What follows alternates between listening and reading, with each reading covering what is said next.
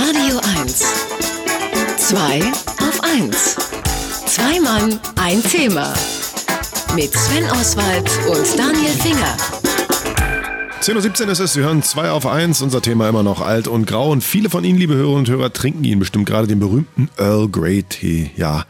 Und einige kennen vielleicht auch die Geschichte, wie er entstanden sein soll. Auf einem Schiff soll bei einer Überfahrt Bergamottöl auf Teeballen gekippt sein. Dieser eigentlich verunreinigte Tee wurde dann zum Earl Grey und weltweit berühmt. Kleiner Haken an der Geschichte. Sie ist nicht belegt. Wie entstehen und halten sich solche Legenden? Das besprechen wir jetzt mit unserem Marketing-Experten Markus Bartelt. Wunderschönen guten Morgen, Markus. Schön, dass du Warte, da ich bist. gebe ihm mal ein Mikrofon. Ach so, ja, dreh's mal rüber.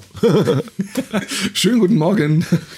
Also nicht, dass hier Legenden entstehen. Also Nein, der, nein. Wollte, der wollte nicht sprechen, der war sauer. Es war einfach das Mikrofon war an der falschen ich bin Stelle. auch wirklich da. Du bist wirklich da, genau. Ähm, so, äh, äh, bitte, äh, Earl Grey Legende. Dass es nicht belegt ist, heißt in diesem Fall aber nicht, dass es nicht stimmt, ne? weil das ist schon eine sehr alte Geschichte. Ja, aber es gibt äh, noch drei weitere Legenden äh, zu diesem wie der entstanden ist. Die eine lautet zum Beispiel, dass Earl Grey oder Charles Grey, der zweite Earl Grey, äh, der auch Handlungsreisender war in ähm, China, einen Mandarin, wahlweise auch den Sohn des Mandarins vor Ertrinken gerettet hat und daraufhin ihm der Mandarin als Dankeschön eben eine Tasse von diesem mit Bergamottöl parfümierten Tee kredenzt hat und er fand das so toll, dass er das übernommen hat.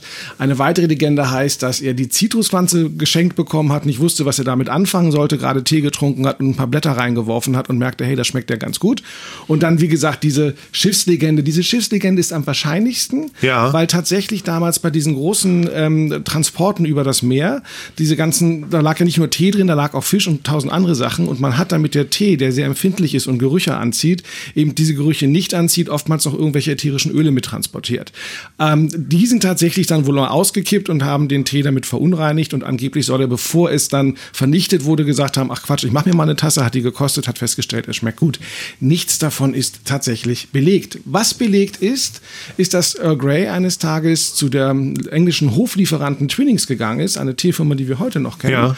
und sie beauftragt hat, schwarzen Tee eben mit diesem Bergamottöl zu parfümieren. Wie er darauf gekommen ist, weiß man nicht hundertprozentig. Aber der Name kommt auf jeden Fall von diesem Earl. Also er kommt von diesem Earl, weil dieser Bergamottee dann tatsächlich sehr, aber in der Oberschicht zunächst sehr erfolgreich war. Er ist bis heute sehr erfolgreich in Deutschland. macht er lecker.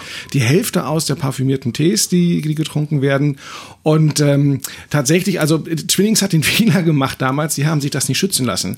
Und äh, dementsprechend darf jeder Teeanbieter diesen Tee Earl Grey nennen. Nur bei Twinings tatsächlich ist auf der Verpackung ein Grußwort des jetzigen ähm, Earls drauf. Das ist der sechste in der Familie. Das heißt, sie dürfen mit der Familie werben, aber der Begriff ist nicht geschützt. Da wird auch Geld geflossen sein. So, also äh, heute macht den Fehler keiner mehr, sich sowas nicht schützen zu lassen. Ich glaube, das letzte Mal war es bei, bei der Erfindung des Döner Kebab, dass man diesen Fehler begangen hat. So, aber, aber so Legenden, ja, die werden ja ähm, immer noch in die Welt gesetzt. Und heute weiß man auch, wie es geht. Zumindest, wenn man Marketing-Experte ist. Vielleicht können wir mal ein paar moderne Beispiele für solche schönen Geschichten liefern. Also Legenden sind heute wichtig. Eine, eine Legende ist Anteil eines Markenkerns. Jede gute Marke hat eine Legende und die kann stimmen, die muss aber nicht stimmen. Es gibt ein sehr schönes Beispiel, diese kleinen schwarzen Notizbücher, die ihr kennt, äh, Moleskin Ja. oder Moleskine. Äh, Moleskin kommt eigentlich von der, von der Maulwurfshaut. Das, ähm, das heißt also Moleskin. Man hat das E rangehängt, damit es im Französischen besser auszusprechen ist. Man darf es nennen, wie man möchte, steht auf der Website. Die erzählen in diesem kleinen Blättchen, was in diesen Notizbüchern drin ist, dass schon Vincent van Gogh, Pablo Picasso und Ernest Hemingway mit diesen Notizbüchern gearbeitet haben. Tatsächlich gibt es die aber als Marke erst seit 1997.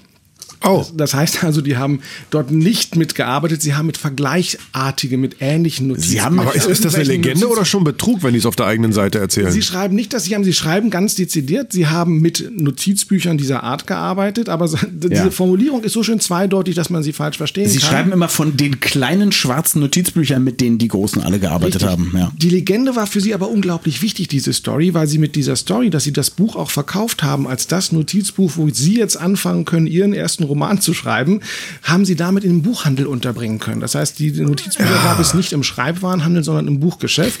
Und das hat sehr zu dem Erfolg dieser Moleskin-Notizbücher beigetragen. Klappt sowas immer oder gibt es manchmal auch eher negative Legenden, die man nicht los wird als Firma? Auch das gibt es. Ähm, zum Beispiel Ronald McDonald, unser Lieblingsclown.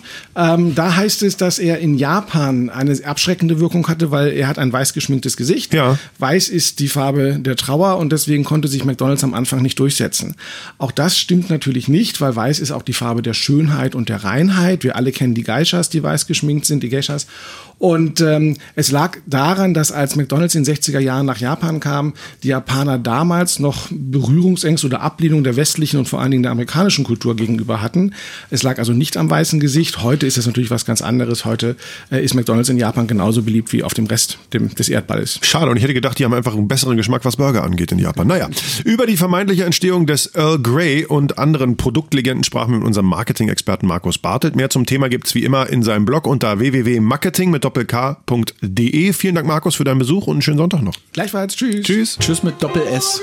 Radio 1. Zwei auf eins. Zwei Mann, ein Thema. Mit Sven Oswald und Daniel Finger.